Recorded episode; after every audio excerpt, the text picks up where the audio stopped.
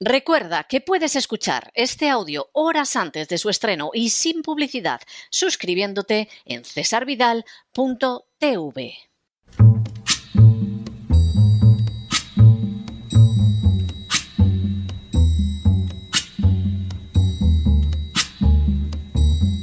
La voz con César Vidal, desde el exilio. When the night has come and the land is dark and the moon is the only light we'll see. No, I won't be afraid. Oh, I won't be afraid just as long as you stand, stand by me. Muy buenos días, muy buenas tardes, muy buenas noches y muy bienvenidos a esta nueva singladura de la voz. Soy César Vidal, hoy es el lunes 4 de abril de 2022 y me dirijo a los hispanoparlantes de ambos hemisferios, a los situados a uno y otro lado del Atlántico y como siempre lo hago desde el exilio. Corría el año 1917 y más concretamente el mes de noviembre, cuando fue llamado a formar gobierno en España Manuel García Prieto. La finalidad era constituir un gobierno de concentración nacional que pudiera salvar a un régimen que se tambaleaba por su incapacidad para solucionar los problemas nacionales y que había sido incluso definido por Joaquín Costa como un régimen de oligarquía y caciquismo. García Prieto constituyó ciertamente un gobierno de concentración en el que incluso se integraron los catalanistas, pero el gabinete fracasó. En marzo de 1918 tuvo lugar una nueva crisis de gobierno que fue peor que la anterior. Ante las amenazas del rey Alfonso XIII de abdicar, volvió a formarse otro gobierno de concentración nacional que, presidido por Antonio Maura, reunía a algunos de los políticos más relevantes de España. El gobierno tendría el mérito de abrazar la neutralidad durante la Primera Guerra Mundial, pero duró solo nueve meses y en noviembre de 1918 podía darse por liquidado. Entre las causas de este nuevo fracaso de un gobierno de concentración nacional estaban los puntos del presidente Wilson tras la Primera Guerra Mundial que soliviantaron aún más los ánimos independentistas en Cataluña. En diciembre de 1918 se formó otro gobierno de concentración nacional, esta vez presidido por el conde de Romanones, un gobierno que, por cierto, solo aguantó en el poder hasta abril de 1919. La Semana Trágica de Barcelona constituyó un estallido de malestar social y de catalanismo que volvió a mostrar que la monarquía constitucional se encontraba en estado agónico. A partir de entonces, cualquier observador de la realidad podía darse cuenta de que el régimen antes agonizante ya estaba muerto. En 1923 se instauró una dictadura militar como un intento de apuntalar a la monarquía y solucionar problemas en ocasiones seculares. La dictadura ciertamente intentó solventar determinadas situaciones, pero al fin y a la postre fue traicionada por las castas privilegiadas con el rey a la cabeza. Apenas unos meses después se proclamó la Segunda República y Alfonso XIII abandonó España en la convicción de que no tardaría en volver. Pero no fue así. Y la República también fracasó. Y también fracasó un golpe de Estado en 1936 que derivó en guerra civil. Y se instauró entonces una dictadura que duró casi 40 años. No querer ver que el sistema de la monarquía parlamentaria estaba ya muerto y que los gobiernos de concentración nacional no podían salvarla, al final derivó en una sucesión continua de desgracias que, como siempre, acabaron recayendo sobre la cabeza de los españoles. En las últimas horas hemos tenido nuevas noticias del rumbo emprendido abiertamente por la nueva dirección del Partido Popular en España. Sin ánimo de ser exhaustivos, los hechos son los siguientes. Primero, este fin de semana, el vigésimo Congreso Nacional del Partido Popular proclamó a Alberto Núñez Feijó como presidente con 2.629 apoyos, el 98,35% de los votos emitidos por los compromisarios.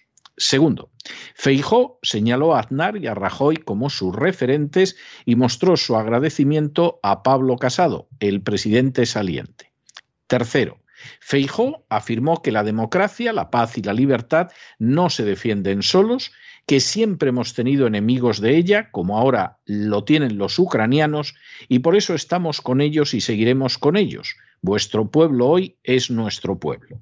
Cuarto, tras afirmar que estaba en alerta ante la situación convulsa de Europa, señaló que España nos está esperando al Partido Popular, siempre nos invita a gobernar en los momentos de dificultad. Quinto, igualmente Feijó indicó que el PP no estaba para asistir a la autodestrucción de los partidos del gobierno. Salimos a ganar, no a esperar a que los partidos del gobierno pierdan. Es nuestro fin, nuestra meta y nuestra determinación. Sexto, Feijó insistió en que no tenemos necesidad de llegar de cualquier forma a la meta, añadiendo que nadie cuente conmigo para continuar con este entretenimiento infantil que hacen otros de la política. Séptimo, Especialmente relevante y reiterado fue el apoyo que Feijó ofreció al gobierno socialcomunista presidido por Pedro Sánchez. Octavo, ese apoyo, según Feijó, se centraría en cesar a los ministros que hacen oposición desde el gobierno y en las medidas que favorezcan a los españoles para bajar impuestos a la energía, para una economía que crezca de forma sana, para no depender de nada ni de nadie de los que quieren fracturar y dividir nuestro país. Noveno. También señaló Feijó que el Partido Popular apoyará al gobierno en la política exterior, que no es cosa de un hombre, sino de todos los españoles. Décimo, Feijó insistió en que los socialistas siempre nos localizarán en el sentido de Estado, la Constitución y el interés general, aunque matizó en el sentido de afirmar que no dejaremos de hacer oposición porque si no, no seríamos leales a España. Un décimo. Sin mencionar a Vox, pero en clara referencia a este partido, Feijó pidió que se dejara de repartir carnés de patriotas porque aquí caben todos y este es el partido de todos los que quieran unirse a la España común. Duodécimo. En el mismo sentido deben entenderse las palabras de Feijó afirmando Guárdense sus carnés de demócratas, de gentes del común, de españoles y de patriotas. Guárdense las soflamas y empecemos de una vez a trabajar como adultos en la política española. Décimo tercero. Feijó también señaló que hay que afiliarse al Partido Popular por convicción, no por interés, por lo que para trabajar con él no voy a pedir carnets. Décimo cuarto en una serie de afirmaciones que tendían hacia todas las direcciones del electorado, Feijó insistió en que el Partido Popular pretende avanzar en la igualdad, en que es el partido de toda España, en que es un partido que respeta al Estado autonómico y al jefe del Estado sin matiz. Décimo quinto. Feijó mostró también su respeto a la justicia y a los sindicatos, a todas las familias, porque no soy quien para juzgar a nadie, y señaló su fe en la lengua común y en todas las lenguas.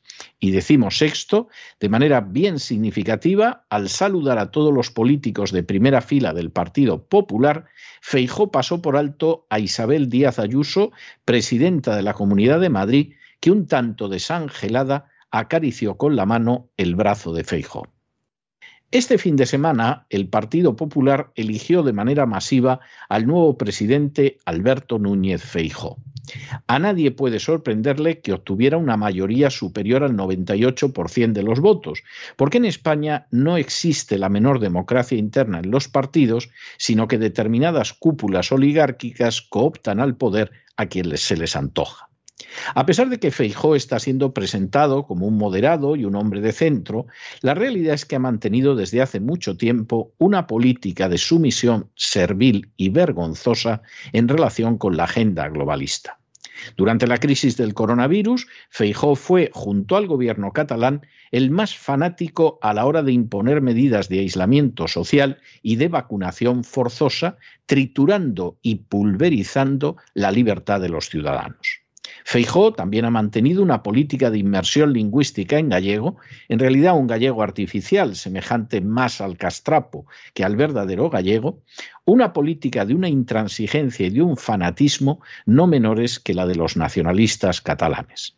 Y por supuesto, Feijó llega a la cima del partido en un momento en que la agenda globalista impulsa en España la creación de un gobierno de concentración nacional que liquide opciones a la izquierda como Podemos, que vuelva a absorber a los votantes de Vox en el Partido Popular y que obedezca una obediencia totalmente sumisa a la agenda en medio de una crisis nacional. Al respecto, las palabras de Feijó no pueden resultar más claras. Va a apoyar al gobierno presidido por Pedro Sánchez. Espera que de él saque a Podemos. Va a ningunear a Vox. Se solidariza, como está mandado, con Ucrania, aunque no con el pueblo del Sáhara traicionado hace unos días por Sánchez. Y sueña evitar un desplome cuyo interior conoce mucho mejor que la mayoría de los españoles a través de un gobierno de concentración nacional. Si este mismo fin de semana el húngaro Orbán ganaba por cuarta vez las elecciones en su país y señalaba como enemigos de la libertad y de la independencia nacionales a gente como Soros y como Zelensky, si se alzaba con el sonoro triunfo en las urnas gracias a defender a su nación de interferencias extranjeras, si volvía a mostrar que se puede ser político y patriota, que se puede ser presidente y tener principios, Feijó dejaba de manifiesto en un contacto más que cruel lo que cabe esperar en España. Cuando la nación entre en la inevitable suspensión de pagos derivada de que las castas privilegiadas llevan expoliando décadas a las clases medias con la ayuda de los sicarios de la agencia tributaria, cuando la única manera de intentar que el sistema del antiguo régimen que oprime a España no se desplome y haya que recurrir a un gobierno de concentración nacional, cuando haya que obedecer aún más a una agenda globalista cuyo pin llevan del rey abajo casi todos, cuando los españoles tengan que recibir por enésima vez los severos golpes derivados de las acciones de las castas privilegiadas y de los políticos a su servicio, cuando todo esto suceda y ya ha comenzado a suceder, Alberto Núñez Feijó aspira, como antaño Pablo Casado, a formar parte de ese gobierno de concentración nacional que intente contener la marea, excluyendo, eso sí, a un Podemos parcialmente crítico hacia Bruselas y la OTAN, y a un Vox que no en todo, pero sí en algunas cuestiones, podría mostrar su discrepancia.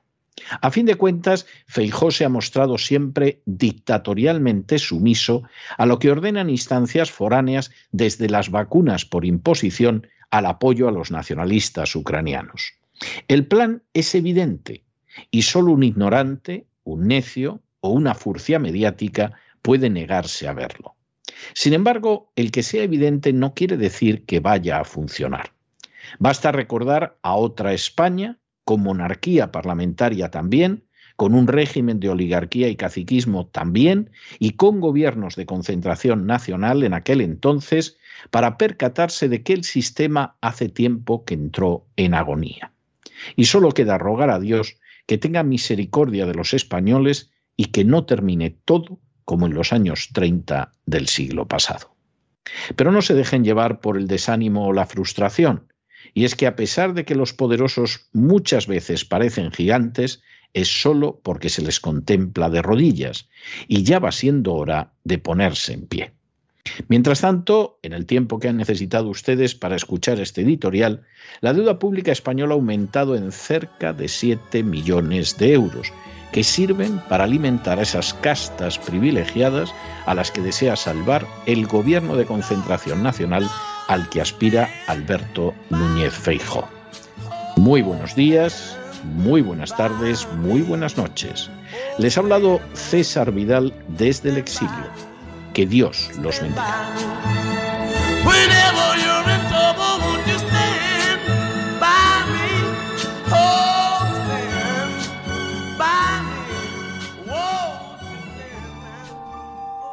Esta sección está patrocinada por crowdfunding con el siguiente mensaje. Nuestro Señor Jesucristo, el único Dios verdadero, es misericordioso y nuestro Salvador.